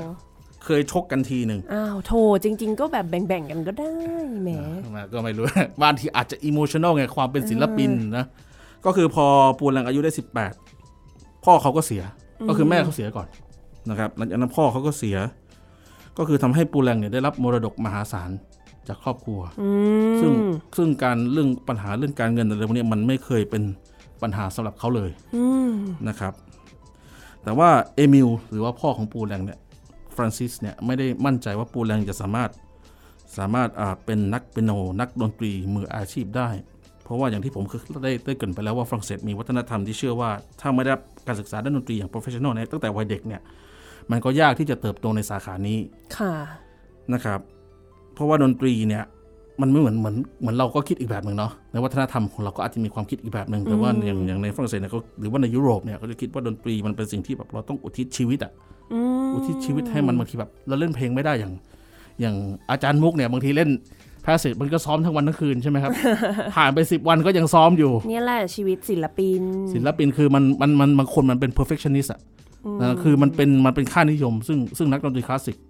มีกัน อืม นะครับ แล้วก็คือพ่อเขายังไม่ได้เห็นลูกตัวเองแต่งเพลงสักเพลงเลย ตอนนั้นคือตอนใช่เสียแล้วก็แบบลูกอายุ 18 แล้วก็ยังไม่ได้เข้าคอนเสิร์ t ทอรี่พยายามไปสอบเรียนดนตรี แต่สอบไม่ผ่าน สอบไม่ติด อ๋อ คื เพ อ ราะ ถู ว่าก ไม่ได้เตรียมมาก่อนนะสิ ใช่ใช่ใช่แล้วคือเขาแบบไม่ใช่คนแบบเด็กที่แบบมีหัวการเรียนอะไรดีมากอะ อืม การที่จะเป็นนักดนตรีที่ที่ดีในในในในในสังคมตอนนั้นเนี่ยก็คือ จะต้องได้รับการศึกษาจากคอนเสิร์ t ทอรี่ดังนั้นเป็นอีกหนึ่งสาเหตุที่แบบซาทีก็ถูกมองข้ามเช่นกัน ว่าคุณไม่ใช่ serious musician ตัวซาทีเองก็มองปูแหลงเป็นนักดนตรีสมัครเล่นเหมือนกันนะ เรียกว่า amateur อะตอนนั้นนะ โดนมาแล้ โด วน เหมือนกัน ก็เลยไปมองคนอื่นแบบนั้นต่ออีกอืม ครับปูแรงมีมาตรฐานสูงมากเกี่ยวกับดนตรีนะครับเขาก็ได้ทำลายบทเพลงหลายเพลง ซึ่งเขาคิดว่ามันไม่ดีพอทำลายทิ้งเลย หมายถึงว่าเขาแต่งมาแล้วก็ แต่งมาแล้วมันไม่ดีพอในช่วงที่เขาอายุ อืม 18 นะครับ เพราะว่าเขาก็คิดว่าเขาเนี่ยไม่ได้รับโอกาสที่ได้รับการศึกษาดนตรีอย่างจริงจังอ่าแต่อย่างที่ผมบอกว่าไปสมัครคอนเสิร์ t ทอรี่ก็ไม่ติดดังนั้นริคาร์โดวีเนสซึ่งเป็นครูเปียโนของเขาเนี่ยก็แนะนำให้เขาไปเรียนกับพอลวีดาวพอลวีดาวเนี่ยเป็นดีเรคเตอร์ของ Paris Conservatoire เป็นผู้อำนวยการ ใช่เป็น ขอ ผู้ ง อำน โร วย ง การ เรียนนะ ของโรงเรียนนี้ซึ่งได้รมไพรส์เหมือนกันรมไพรส์มันเป็นเหมือนแบบเป็นไพรส์ที่แบบเขาให้นักดนตรีอะดิบิซี่ก็ได้รมไพรส์ ค่ะ นะครับ คราวนี้สิ่งที่เกิดขึ้นหลังจากที่พ ผู้แรงไปเล่นกับวีดาวเนี่ยก็คือวีดาวไม่ชอบคนวีดาวนี่หัวโบราณ คือแต่งเป็นสไตล์โรแมนติกหมดเลย แล้วดนตรีที่แบบปูแรงแต่งมันเป็นสไตล์แบบสตราวินสกี้เดบิวซี่แต่งอะคือมันจะแบบมันจะ repetitive อะแล้วมันจะมีแบบ parallel เยอะๆอะแบบ มัน ขั้นคู่ ซ้ำไปซ้ำมัมามัน ซ้ำไปซ้ำมามัน เรียกว่าแบบมีอะไรหลายอย่างที่ถ้าเป็นกฎในสมัยก่อนเขาแบบว่าไม่ทำกันอะ ไม่ทำ เออพยายามเลี่ยงขั้นคู่แบบนี้แบบนี้ ขั้นคู่แบบ อ่า ขั้นคู่เราเรียก parallel fifth อย่างเงี้ยห้าม สุดท้ายก็คือวิดาวไม่ชอบ ตอนนั้นอย่าลืมว่าฝรั่งเศสกับเยอรมัน มันทำมันมันเกลียดกันมันเกลียดกันมาหลายร้อยปีแล้วมันสองประเทศเนี้ยมันปีสงครามกัน ค่ะ ดังนั้นมันมันคือสงครามทำความคิดก็เหมือนกันแล้วเรื่องการแบบพัฒนาความคิดทางด้านแบบเอา material หรือเอาเอาวัสดุทางเสียงมาพัฒนาเขามองว่ามันเป็นแบบความคิดทางเยอรมัน ค่ะ ก็อย่าลืมว่าสิ่งที่เกิดขึ้นในขณะที่ปูแรงตอนนั้นก็คือเรามีสำนักที่เรียกว่า second Viennese school อืม first Viennese school ก็คือโมซาร์ทไฮเดน second Viennese school เชิญแบก เป็นดนตรีที่แบบว่า โอ้โห อันนี้คือทะลุกรอบออกไปแล้ว ใช่ คือ เลย คือ ใช่ เดี๋ยวเดี๋ยวเดี๋ยวเราจะลงรายละเอียดตรงนี้ด้วยเพราะว่าเดี๋ยวทั้งสองเขาจะได้เจอกัน ค่ะ แล้วจะอธิบายว่าเกิดอะไรขึ้นตอนที่สองคนได้เจอกันนะค ค่ะ รับ สุดท้ายก็คือปูแรงก็เลยแบบไปเรียนกับวิดาววิดาวก็ด่าด่าด่าด่าว่าว่าว่าก็เลยงงว่าสุดท้ายจะทำไงดี ไม่มีใครสอนฉันเลย แล้ว เพลง ทำไงคะเนี่ย โดยบังเอิญในปี 1917 เพลงของเขาชื่อว่า Rhapsody n e g n e นะครับถูกเอามาพรีเมียร์ซึ่งการที่เขาถูกเอามาพรีเมียร์แปลเป็นไทยคือเอามาแสดงครั้งแรกอะ ค่ะ โดยสาเหตุที่ว่ามันมีเพลงซึ่งนักร้องโอเปร่าจะต้องร้อง แล้วรู้สึกว่าเตรียมตัวมาไม่ทัน ค่ะ ก็เลยถอนตัวทีนี้พอถอนตัวปั๊บปูแรงก็เลยแบบเออเดี๋ยวฉันขึ้นไปเล่นเลยเพลงของฉัน ก็เลยขึ้นไปร้องเลยใส่ชุดยูนิฟอร์มตอนนั้นเป็นทหารด้วยครับเพราะว่าเกิดสงครามโลกครั้งที่หนึ่งเขาก็ขึ้นไปทั้งชุดทหารเลย ขึ้นไปขึ้นไปเล่นเพลงของเขานี่แหละ สุดท้ายสตราวินสกี้อยู่ในผู้ฟังพร้อมกับไดอากิเลฟก็เลยชวนไปทำไอ้คณะบัลเล่ต์ทำเพลงของเขาเลย โอ้ คือเป็นความโชคดีที่แบบสตราวินสกี้ไปเจอโดยบังเอิญน่ะ อ่า เนี่ยเนี่ยคือครับ โอ้เป็นเรื่องของโอกาสนะ โอกาสและความโชคดีด้วย บางทีเรามีมีฝีมือแต่ว่าคนที่แบบ เขาบอกว่าเป็นเรื่องของ t i มิ่งว่า ทามิ่ง timing ต้องรู้จักคนที่ถูก ถูก ถูกที่ ที่ ถูกเวลา อย่าลืมนะว่าแบบปูแลนก็แบบเบื่อการเป็นทหารมาก เพราะว่าเขาบอกว่าศัตรูที่เขาเจอในขณะที่เขาเป็นทหารในสมัยสงครามโลกครั้งที่หนึ่งก็คือ ความน่าเบื่อ อืม นะ เหร ฮะ อ แล้วก็หนีหนีตลอดแอบหนีออกมาตลอดเป็นทหารก็โดนจับขังประจำ โอ้โห นะครับ ดื้อจริง ๆ นะเนี่ย รู้สึกฟังแล้วเนี่ย ดื้อตั้งแต่เด็กเลยนะ ดื้อไม่อยากอยู่ในขนบ ในปี 1919 นะครับสตราวินสกี้หนึ่งปีหลังจากนั้นสตราวินสกี้ก็ช่วยให้เพลงเพลงเนี้ยได้ถูกตีพิมพ์นะครับ ในช่วงของคำโลกครั้งที่หนึ่งเขาเป็นทหารทำให้เขาแบบมีเวลาน้อยในการแต่งเพลงนะครับดังนั้นเพลงที่เขาแต่งมันจะเป็นเพลงที่แบบไม่ใหญ่มากเป็นสเกลที่แบบเล็กๆ ในช่วงปี 1921ถึง1925 เนี่ยเขาก็ได้เรียนดนตรีอย่างจริงจัง สักทีนะ สักทีไปเรียน 58 ครั้ง บันทึกไว้ด้วยว่าไปเรียน 58 ครั้งทั้งหมด 58 ครั้ง เป็นเราเราคงไม่ทำนะ กับชาลส์โคคลองนะฮะซึ่งซึ่งเป็นนักแต่งเพลงกับนักทฤษฎี ก็คือเหมือนกับว่าไปไปเรียนเป็นทิวเตอร์อะแต่ว่าให้ตัวเองมีความรู้เทียบเท่ากับไปเรียนในคอนเสิร์ t ทอรีหรือว่าในวิทยาลัยดนตรี แต่ว่าไม่ต้องแบบไปมีปริญญาไปมีใบไปมีอะไรแบบเนี้ยแล้วสิ่งที่ปูแรงไม่ถนัดก็คือเคาน์เตอร์พอยต์ปีชีสเคาน์เตอร์พอยต์แบบในยุคบาโรกซึ่งมันต้องมีกฎ ดนตรีที่กดมันยุบยับมากๆอะ ใช่ เนาะ ใช่ใช่ใช่ในปี 1924 เขาก็ได้ไปร่วมมือกับดากิเลฟซึ่งเป็นดีเรคเตอร์คือเป็นคนที่จัดบัลเล่บัลเล่ต์อะให้ให้สตราวินสกี้ ค่ะ นะครับ ซึ่งบทเพลงนี้มีประสบความสำเร็จอย่างมากเลยเลบิชนะครับ ซึ่งหลังจากนั้นเขาก็ไม่ได้ร่วมมือกับดาร์กเลฟอีก ไม่ใช่เพราะว่าปูแรงไม่ดี ไม่ใช่ว่ามันไม่ประสบความสำเร็จ แต่เป็นเพราะว่าดาร์กเลฟเนี่ยมีนิสัยแปลกประหลาด อืม เจ้าอารมณ์อะซึ่งเขาก็ทำแบบนี้กับหลายคนนะมีโอก็แบบ เหมือนกับว่าไปทำงานร่วมกับฝั่งตรงข้ามดาร์กเลฟแล้วก็ดาร์กเลฟก็ไม่ชอบแล้วก็ไม่ได้ไม่ได้ร่วมงานต่อกันต่อเลย อืม นะครับ นี่เอง แต่แต่ผลงานของคนอื่นบัลเล่ของ แต่ว่าอูริกเนี่ยอูริกเนี่ยก็คือทำงานกับดากิเลฟได้ต่ออีกนานเลยซึ่งเป็นเพื่อนรักของปูแรง ค่ะ แต่ว่าบัลเล่เขาไม่ได้ดีเท่าปูแรงนะการแบบว่าความประสบความสำเร็จนะไม่ได้ไม่ได้ดีเท่าเท่าปูแรงนะครับ ในปี 1922 นะครับปูแรงกับมิโยได้เดินทางไปออสเตรียผมว่าเนี่ยสำคัญ เพราะว่าเขาได้ไปเจอกับ Second Venice School ได้พบกับเชิร์นเบิร์กเชิร์นแบกแบกแล้วก็เวเบิร์น อืม นะครับปูแรงคิดว่าเวเบิร์นเนี่ยหน้าตาน่ารัก เอ๊ะ น่ารักในทางเขาชายรักชายไง อ่า ปูแรงเนี่ยคือแล้วเขาก็พยายามเก็บไม่ให้ใครรู้ในยุคสมัยนั้นคนยังไม่รองยอมรับกัน ถึงขั้นที่ว่าเขาแต่งงานกับผู้หญิงเพื่อที่จะบังหน้า แต่การแต่งงานนั้นก็ไม่ได้เกิดขึ้นเพราะว่าผู้หญิงคนนั้นตายไปก่อนแต่มันก็ว่าตอนนั้นมันเกิดสงครามไงก็แบบว่า ประชากรมันลดลงอะคนตายเยอะ ค่ะ คือการที่แบบ เป็นหน้าที่ของความรักชาติว่าจะต้องแบบผลิต คือ ทายาท ทายาทให้แบบ สร้างประสชากรร้างประชากร เนอะ ให้ที่มันแบบสูญเสียไปอะไรแบบเนี้ยนะฮะ ค่ะ เร่งผลิตประชากร ในปี 1946 ปูแลงก็ได้มีลูกสาว เฮ้ย ชื่อว่ามารีอันช์แม่ของลูกสาวเนี่ย เป็นเพื่อนเขา 20 ปี อ๋อ และลูกสาวในขณะที่เขามีชีวิตอยู่เนี่ยไม่รู้ว่าปูแลงเป็นพ่อ อ้าว คิดว่าเป็นพ่อบุญธรรมแต่หลังจากปูแลงตายแล้วค่อยมารู้ว่านี่พ่อแท้ๆเลย โอ้โถ ใช่ เนี่ยมันแปลกประหลาดแบบ คือ personal life อะมันดู conflict เหมือนกันนะ แต่ว่าดนตรีที่เขาออกมาเนี่ย มันดู simple easy listening มันแบบ มันตรงกันข้ามเลยอะชีวิตที่แบบขัดแย้งมันเขียนดนตรีได้แบบ ได้แบบ อืม simple แบบ easy แบบ เขา แล้วแบบ อาจจะอยากมีชีวิตแบบแบบดนตรีของเขา ไม่บางทีมันเหมือนกับว่า ะไรย่งงี้ย ภายนอกมันสับสนอะแต่ภายในมัน คือดนตรีมันถ่ายทอดจากภายภายในสู่ภายนอกเนาะ ค่ะ คือคือจิตวิญญาณเขาอะมันอาจจะ simple ไงแต่ว่าชีวิตข้างนอกมันคือแบบมันเจอแต่ความสับสนวุ่นวายไง อืม ซึ่งซึ่งเหมือนกับว่าเราแบบเราจะตัดสินคนจากแค่ภายนอกอย่างเดียวไม่ได้อะแบบเขาอาจจะมีภายในที่มันดูแบบเรียบง่ายแล้วแบบ อืมอืม เซนซิทีฟแบบเป็น ค่ะ คนแบบน่ารักคนหนึ่งอะ อ่า ใช่ไหมฮะ ค่ะ นั่นก็นี่อาจจะเป็นสาเหตุหนึ่งที่คนที่ชอบโมซาร์ทไฮเดนชอบดนตรีของปูแรงเพราะมันอีซี่มันมันมันซิมเปิลแล้วก็เลยทำให้วันดาลัมดอสกาซึ่งเป็นนักฮาร์ปซิคอร์ดชื่อดังคอมมิชชั่นเพลงฮาร์ปซิคอร์ดคอนแชตโตของปูแรง อ่า นะครับ เพลงนี้ชอบมากเลย เพิ่งเล่น เค ไป ย ใช่ เล่น ไหมค ไป รับ เมื่อปีก่อนค่ะ เป็นไงบ้างครับ สนุกดีค่ะ แต่ยากยาก ยากสำหรับทุกคนจริง ๆ ไม่ใช่แค่ฮาร์ปซิคอร์ดนะ วงก็ยากมาก ฮะ ไอแต่ที่เขาบอกเมื่อตะกี้พี่เพิ่งบอกว่ามันซิมเ l ิลมันอีซี่ลิสเซน i ิ g งอ่ะคือฟังง่าย ฟังง่าย สบายแต่ แต่ เล่น process มัน เนี่ย เหนื่อย แต่เล่นเนี่ยยากมาก ไม่รู้ทำได้ยังไง ก็ก็คือเขาบอกว่าปูแรงอะแต่งเพลงที่มันง่าย มันฟังดูเรียบง่าย มันฟังดูแต่ว่าตอนแต่งอะมันยาก จริง ๆ นี่ทำให้นึกถึงแบบว่า ที่เขาบอกว่าคนเก่งๆอ่ะคือคนที่เล่นอะไรที่มันแสดงสิ่งที่ยากๆ ให้ออกมาง่ายอะ ใช่ เนี่ยแหละคนเนี้ยเลย คือคือบางทีเทพๆอะเราจะดูโฮโรวิสเล่นอะไม่ขยับเลย นักเปียโนใช่ไหม ชื่อโฮโรวิส เ ไม่ขยับเลย แต่มันเทคนิคมันยากขนาดนั้นเลยนะ นั่น แต่ทุกอย่างมันถูกทำให้แบบง่ายไงแต่ ค มัน นไม่ พ ได้ วก ง่า เนี้ ย ยอัจฉริยะจ ฮะ ริง ขึ้นใต้น้ำไง ดูสงบ ขึ้นข้างบใต้น น้ำ ข้างบนมันดูสงบใช่ไหมแต่ข้างล่างมันแบบเต็มไปด้วยแบบความโกลาหลน่ะอ่าลันดอฟสกาก็ช่วยปูแรงปูแรงในการแต่งในการแบบสอนว่าเออเขียนให้สำหรับฮาร์ปซิคอร์ดมันต้องเขียนอย่างนี้นะ ให้เข้าใจธรรมชาติของเครื่องดนตรี แต่วันอ่าวันดอฟสกาอ่าลันดอฟสกาเนี่ยก็จะบ่นว่าส่งโน้ตให้ช้ามาก ๆ จะเล่น ฟังดูปกตินะ เออดูปกติติ๊กไงศิลปินจะติ๊กติ๊กไงแบบ ส่งให้วินาทีสุดท้ายอะไรแบบเนี้ยแล้วก็ซ้อมแล้วก็เล่นเลยอะไรประมาณนั้น เป็นอย่างนี้ทุกคนคอมโพเซอร์เนี่ยก็เขาก็เอายันวินาทีสุดท้ายไงแต่งให้ดีที่สุด ฮะ อ่า มันต้องมีแบบตัวมามาแบบเดดไลน์มาพุชอ่ะมันมันมันไม่ทำหรอก คืออย่าลืมว่าปูแลสุดท้ายก็คือได้รับมรดกจากครอบครัวมากมายนะครับ แต่ว่าในขณะนั้นโลกก็ประสบปัญหา depression ทำให้ปูแลงประสบปัญหาเรื่องการเงิน ดังนั้นในช่วงปี 1931เนี่ยเขาเกือบจะต้องขายบ้านตัวเองนะครับเขาก็ต้องแต่งเพลงเพื่อประทังชีวิต ตอนแรกก็บอกว่าดูรวยมากไม่น่ามีปัญหาด้านการเงินเป็นไงล่ะ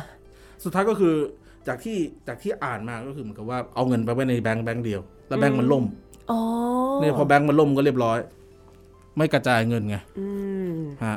ลำบากเลย ดังนั้นในปี 1931 เนี่ยก็ Princess Edmund de Perlinac ก็เป็นคนที่คอมมิชชั่นให้โปรแลงแต่งคอนแชตโต for two pianos ที่ ค่ะ ผมบรรเลงไป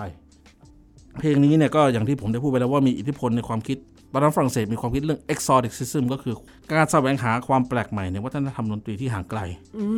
นะครับ ดังนั้นบทเพลงนี้ก็คือมีการใช้อิทธิพลของเสียงในกำมะลัง ซึ่งเป็นดนตรีอินโดนีเซียในในเพลงอะนะครับ ค่ะ ถ้าเราจะมาย้อนดูก็คือมีการเขียนแบบนี้ ดนตรีแบบดับเบิลคอนแชตโตเนี่ยมันตั้งแต่ยุคบาโรกแล้วตั้งแต่บาร์กโมซาร์ทเมนเดลโซนแต่ว่าบทเพลงนี้เนี่ยมีความคล้ายคลึงกับโมซาร์ทเป็นคอนแชตโต K 466 หรือ 466 ซึ่งผมพูดไปแล้ว แต่คือที่อยากจะเสริมก็คือว่าปูแรงเนี่ยเขาต่อต้านความคิดที่แบบว่าเหมือนกับว่ามีนักร้องมาร้องเพลงเขาแต่แบบบางทีนักร้องเสียงแบบไม่ comfortable range อะมันไม่ได้อยู่ในแบบพิชเสียงที่แบบนักร้องคนนั้นรู้สึก comfortable แล้วก็จะเปลี่ยนคีย์ ซึ่งมันมันเป็นเรื่องปกติของนักร้องโอเปร่าซึ่งแบบจะเปลี่ยนคีย์เพลงนี้ใช่ไหมแต่ปูแรงเขาคิดว่าแบ่งเพลงที่เขาแต่งอย่างเงี้ยมันต้องเป็นออริจินอลคีย์เลย เขาคิดมาแล้วว่าจะเอาคีย์นี้เสียงแบบนี้ ใช่เพราะว่ามันมันเป็นมันเป็นประสบการณ์ในหูเขาไงเขาได้ยินเสียงเนี้ยพอเปลี่ยนคีย์ปั๊บคาแรคเตอร์เพลงเปลี่ยนเลย อืม ใช่ อย่างที่ผมเคยเกรินไปแล้วว่าแต่ละคีย์มันมีคาแรคเตอร์ของมัน อืมใช้คำว่าดื้อก็ยังได้อยู่นะมกว่า เรื่องเล่านักดนตรี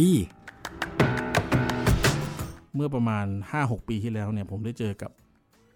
นักเปียโนระดับโลก ชื่อว่าคริสเตียนซิมเมอร์แมนเขามีความที่ไม่เหมือนคนอื่น ตรงที่ว่า เขาบอกว่าเขาเนี่ยสามารถซ้อมเปียโนได้โดย ไม่ต้องใช้เปียโนคือทุกอย่างมันเป็น mental process หมดเลย คือทุกอย่างคือสามารถทำได้ในแบบว่า ภายในสมอง ใช่ จิตใต้สำนึกของเขาอย่างเงี้ยหร เขาบอกว่าเขาถึงขั้นที่ว่า ไม่ต้องใช้เปียโนแล้ว แล้วเขาเคยทดลองว่า คือมีนักเปียโนที่มีชื่อเสียงมาก ๆ ชื่อว่าอาร์เธอร์รูบินสไตน์ ค่ะ เป็นคนบอกเขา ซึ่งอาร์เธอร์รูบินสไตน์เนี่ย เป็นคนที่แบบมี photographic memory สูงมากก็คือสามารถเอาตาลจับแล้วก็ copy ภาพที่มองเห็นได้ทันที สอนเขาว่าให้ฝึกเพลงใหม่เนี่ย โดยไม่จับเปียโนเลย อืม เมื่อจำได้แล้ว ค่อยไปเล่นที่เปียโน ผมก็เจอกับตัวเลยครับ เขาเล่นบรามส์คอนแชตโตรู้สึกได้มาเมืองไทยครั้งแรกเลย เล่นบรามส์เปียโนคอนแชตโตหมายเลข2 D minor ซึ่งแบบมันเป็นเพลงที่ยากมาก อืม คืออย่างเราผมคิดว่าถ้าสมมติว่าเราต่อให้เก่งขนาดไหนนะ ถ้ามันไม่วอร์มอัพอ่ะ มันจะเล่นได้ไง อืม ถูกไหมครับ ค่ะ อันนี้ขึ้นไปซัดเลยไม่ผิดสักตัวเลย อ้าว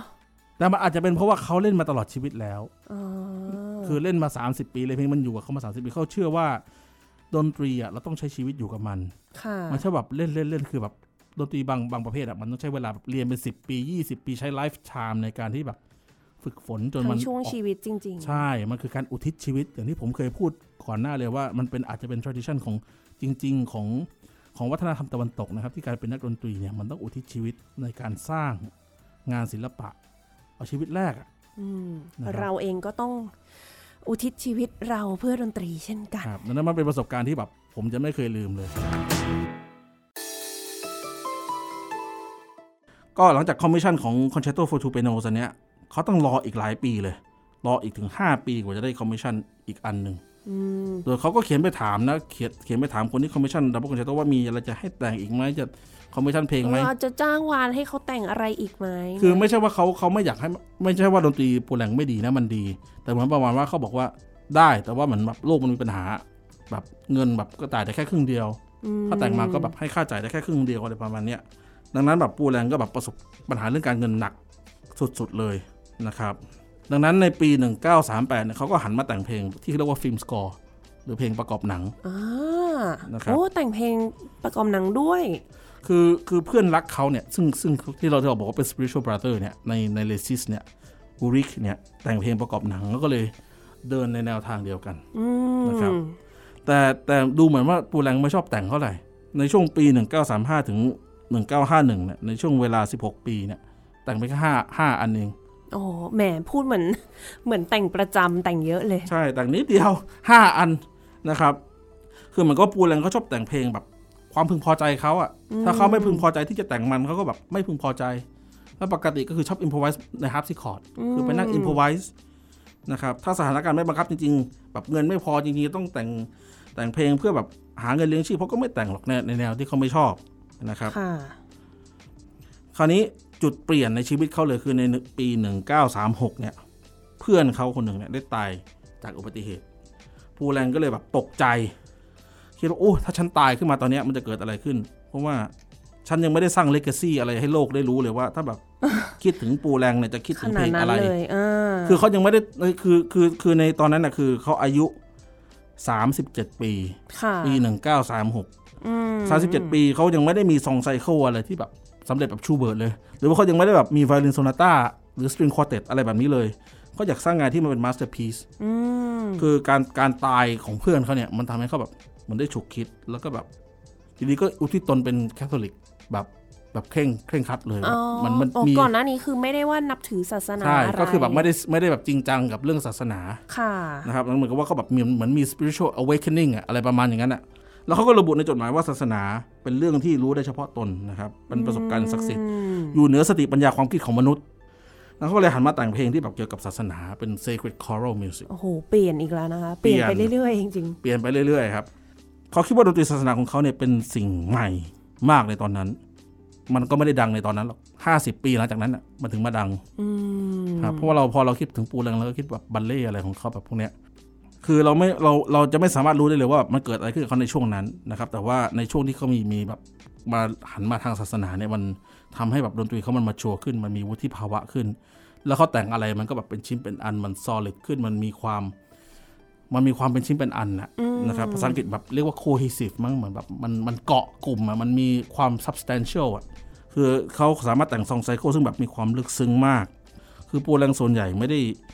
ไม่ได้สนใจเรื่องการเมืองเท่าไหร่นะครับเพราะเขาคิดว่าดนตรีมันไม่ไปกับการเมืองแต่ว่า อืม เขาชอบชื่นชมบุคคลที่แบบอยู่ในฝั่งอนุรักษ์นิยมอะ เอ๊ะ นะฮะ เหรอ ใช่แต่เวลาเขาพูดเขาก็บอกว่าเขาเป็นหัวซ้ายนะอ่ะผมก็เลยงงสุดท้ายยังไง พูดกลับไปกลับมา เริ่มงง แล้วนะ เอ๊ะอนุรักษ์นิยมแต่หลายๆสิ่งที่เขาทำดู ไม่ใช่อนุรักษ์นิยมเท่หร่ ไม่แต่ว่าดนตรีเขาอะถ้าเราจะมองอะคือคนอื่นสร้างสิ่งใหม่ใช่ไหมอย่าง ค่ะ เชิญแบกหาสิ่งใหม่เพื่อที่จะอยู่ต่อ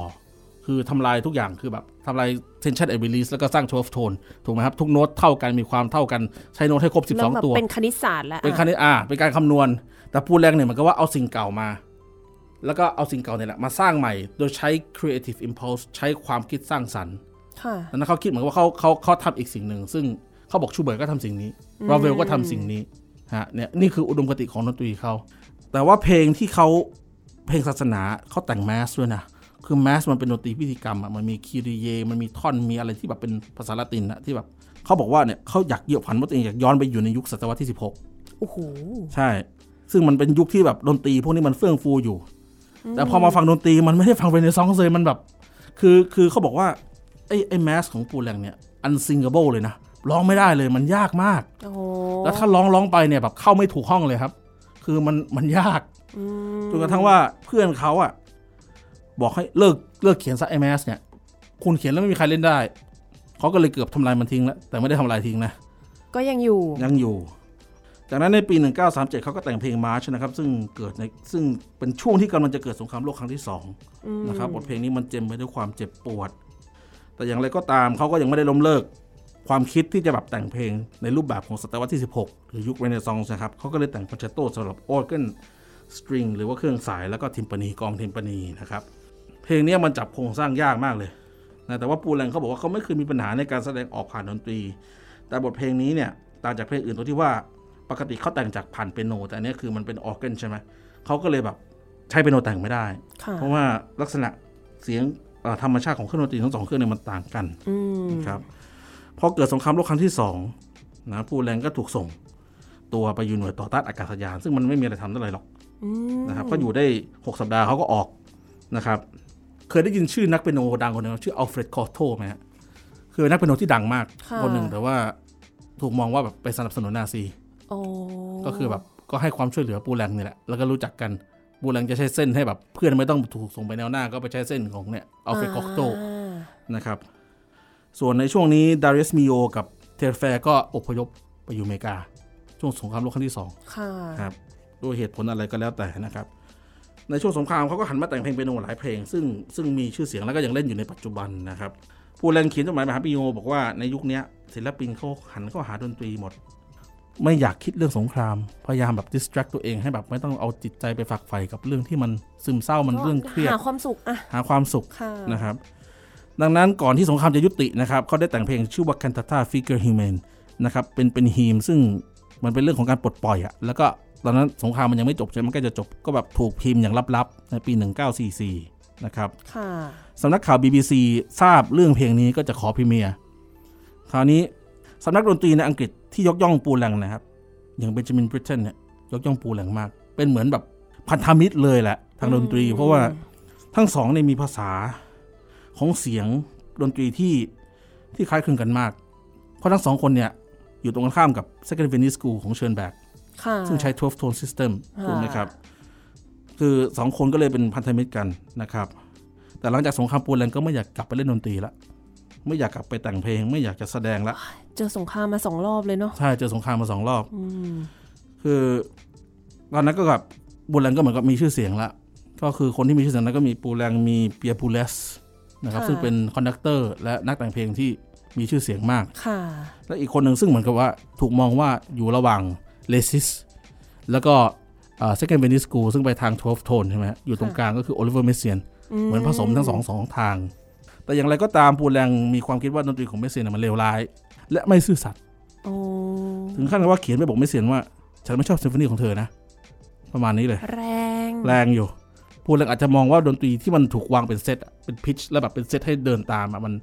มันมันอาจจะดูฝืนธรรมชาติมั้งมันถูกคิดมาก่อนอะไรประมาณเนี้ยเขาอาจจะแบบไม่ได้คิดเห็นด้วยกับดนตรีในเชิงนี้นะฮะ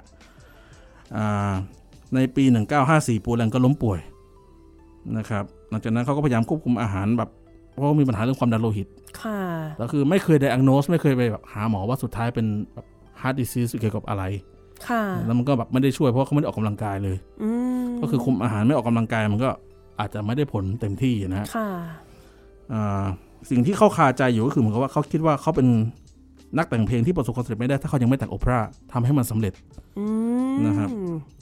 ในปี 1955 สภาพจิตใจเขาก็ย่ำแย่ลงนะครับเพื่อนสนิทเขาตาย 3 คน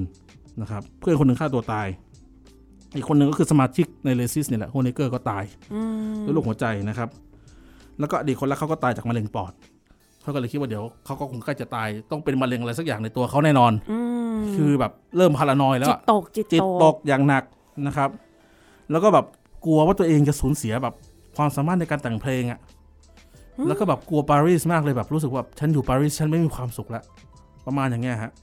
คือเขาคิดว่าปารีสมันไม่สามารถทำให้เขามีความสุขได้เหมือนเดิมนะครับ ค่ะ หลังจากนั้นเขาก็แบบมีออเปร่าขึ้นมาสองเรื่องซึ่งประสบความสำเร็จมาก หลังจากนั้นเขาก็กลัวอีกก็มันประสบความสำเร็จแล้วเขาก็กลัวว่าเดี๋ยวมันจะตกอีกคราวเนี้ย เอ้า คือกลัวไปต่อกลัวไปเรื่อย อืม นะครับ คิดมากนะเนี่ย คิดมากดังนั้นก็คือในวันที่ 30 มกราปี 1963 ปูแลงก็เสียชีวิตจากฮาร์ดแอทแทก ก็ นะครับ หัวใจหยุดเต้น หยุดเต้น หัวใจ นะ ล้มเหลว ใช่ใช่ใช่เป็นนักแต่งเพลงในเลซิสคนที่ 2 ที่เสียชีวิต คือคนเนเกอร์ตายไปก่อนเหมันโพโคเฟียฟเลยอยู่ดีก็ตาย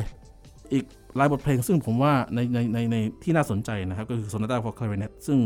ถูกเดดิเคทให้โฮเนเกอร์ อืม นะครับแล้วก็โซนาต้าสำหรับโอโบกับเปียโน ค่ะ ซึ่งถูกอุทิศให้โพโคเฟียฟ โอ้ นะครับ อืม ซึ่งโพโคเฟียฟตายก่อนเขาเป็น 10 ปีเลยโพโคเฟียฟเสียปี 1953 ค่ะ ปูแลงเสีย 1963 ค่ะ นะครับก็เสียแบบกระทันหันเหมือนกันดาริสมิโยก็บอกว่ารู้สึกเหมือนได้เสียน้องชายคนเล็กไป นะครับ อืม ความสำคัญของมิโยในกลุ่มเลซิสก็คือเขาเขียนงานเป็นโนไว้เยอะมาก เพื่อให้โลกได้จดจ ค่ะ ำนะครับดังนั้นเราคิดถึงหนึ่งในนักดนตรีในกลุ่มเลซิสก็คือปูแลงซึ่งเขียนงานเป็นโนไว้เยอะพอสมควรนะครับปูแลงชอบบอกว่าห้ามเล่นเพลงของเขาโดยใช้บรูบาโตแต่สุดท้ายเวลาเขาเล่นจริงเขาก็ใช้บรูบาโตเยอะมาก รูบัตโตคือการแบบว่าดึง ดึง เนาะดึงเวลาดึงให้ช้าลงบ้างเร็วขึ้นบ้าง ใช่ อะไร แต่ว่าเวลาผมฟังเขาเขียนอะไรแบบเนี้ยเขาชอบพูดให้มันขัดแย้งกัน บอกอย่าใช้ดูบาโต้เยอะอย่าดึงเยอะสุดท้ายพอไปเปิดฟังเขาเล่น เป็นคนดื้อบอกแล้วคนเนี้ย แต่ผมสังเกตละหลายคนก็ทำอย่างรักมานีนอฟ ชอบเขียนว่าแบบให้เล่นช้าลงตัวนี้ อยู่ดีๆ พอไปฟังที่เขาอัดเสียง มันจะมีอัดเสียงที่เขาอัดไว้อะครับ ก็ไม่ก็ไม่ดึง มองว่ามันแล้วแต่มูดนะ แล้วแต่ เรื่องของ มูดดนตรี ใช่ อืม ใช่ ตอน แ นั้นมันรู้สึกว่าฉันอยากจะเล่นแบบเนี้ย ใช่ อารมณ์มันมาแบบนี้ ใช่ครับใช่ ปูแรงไม่ชอบดนตรีของวัคเนอร์บรามส์และฟอเรแต่เขาชอบอิม n น l ชาบรีเอมาก เพราะว่าชาบรีเอเนี่ยชอบใช้แบบ sonority หรือเสียงขั้นคู่แบบ 9 11 13 ซึ่งมันแบบมันเหมือนแบบ นฟังดูแจ๊สนะอย่าง ใช เงี้ย่ ใช่ใช่แต่ปูแรงเขาบอกว่าเขาเขาเขาฟังแจ๊สนะ อืม ฟังเวลาอาบน้ำ เพราะว่า แค่ จ นั้น ริ แห ง ละ ๆ เพลงเขามีกลิ่นอายของแจ๊ส ใช่ ด้วยนะ สงสัยมันเข้าไปตอนเขาอาบน้ำอ่ะแบบจิตใต้สำนึกไงมันกำลังดูดพอดีไงนะน่าให้แบบเข้าไปในแบบจิตใต้สำนึกอะอะไร ช่วง ประมา ที่ ณนั้ผ่อน นคลาย ช่วงที่ผ่อนคลาย แล้วเขาชอบใช้คู่ 13 มาก ถ้าไปสังเกตเพลงปูแรงคู่ 13แบบเขาคิดว่ามันเป็นคอนโซเนนต์เลยแหละ ไอ้คู่ 13ของเขาเนี่ยขั้นคู่เสียงที่แบบไม่กระด้างอ่ะมันไม่มีเทอมภาษาไทย อ่า นะ ไม่แน่ใจเลย ไม่ไม่ ค่ะ เออไม่รู้บัญญัติยังไง ดังนั้นการแต่งเพลงของปูแรงก่อนที่ผมจะจบในวันนี้นะครับ คือเหมือนกับว่าเขาไม่ได้แสวงหาเสียงที่ใหม่ เหมือนคอมโพเซอร์คนอื่น คือในยุคนั้นคือทุกคนพยายามจะหาความเป็นตัวเองหาสิ่งที่ใหม่หาเสียงที่ใหม่หาความเป็นตัวเองแต่ปูแรงเนี่ยเขาไม่ได้แสวงหาสิ่งใหม่แต่เขาเป็นการหลอมรวมสิ่งเก่า และใหม่ในเชิงสร้างสรรค์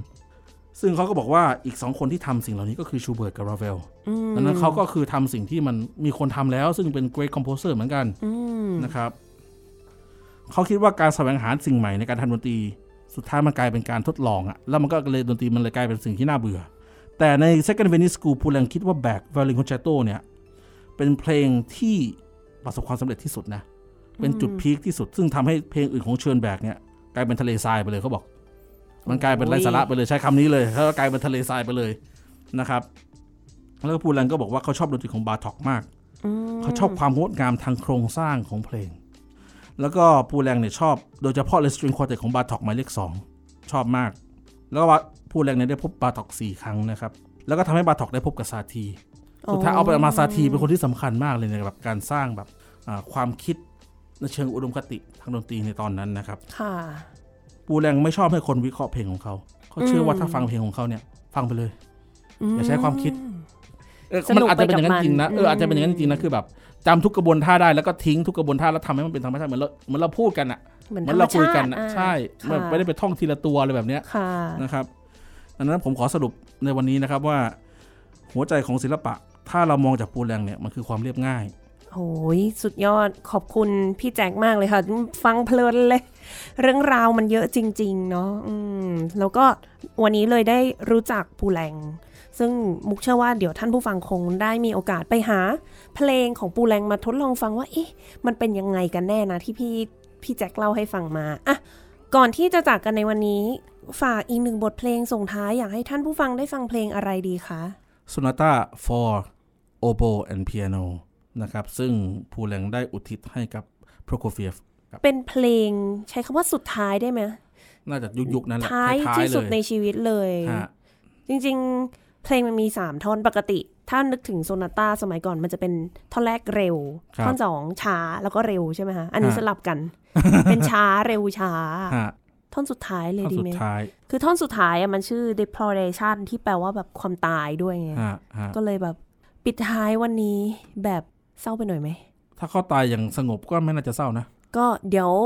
ได้ฟังเป็นเพลงส่งท้ายรายการ ครับ ในวันนี้ ค่ะท่านผู้ฟังคะสำหรับวันนี้เวลาก็หมดลงแล้ว ดิฉันมุกนัฐถาควรขจรและ ชยนัทวิสัยจร ค่ะเราสองคนขอลาไปก่อน สวัสดีค่ะ สวัสดีครับ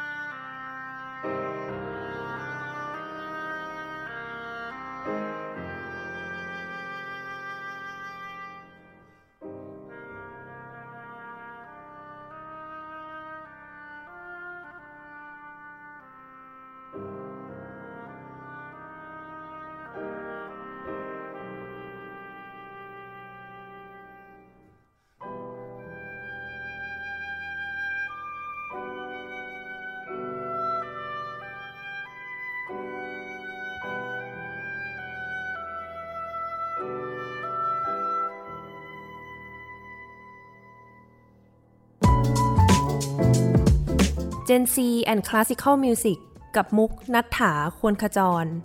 Thai PBS podcast. View the world via the voice.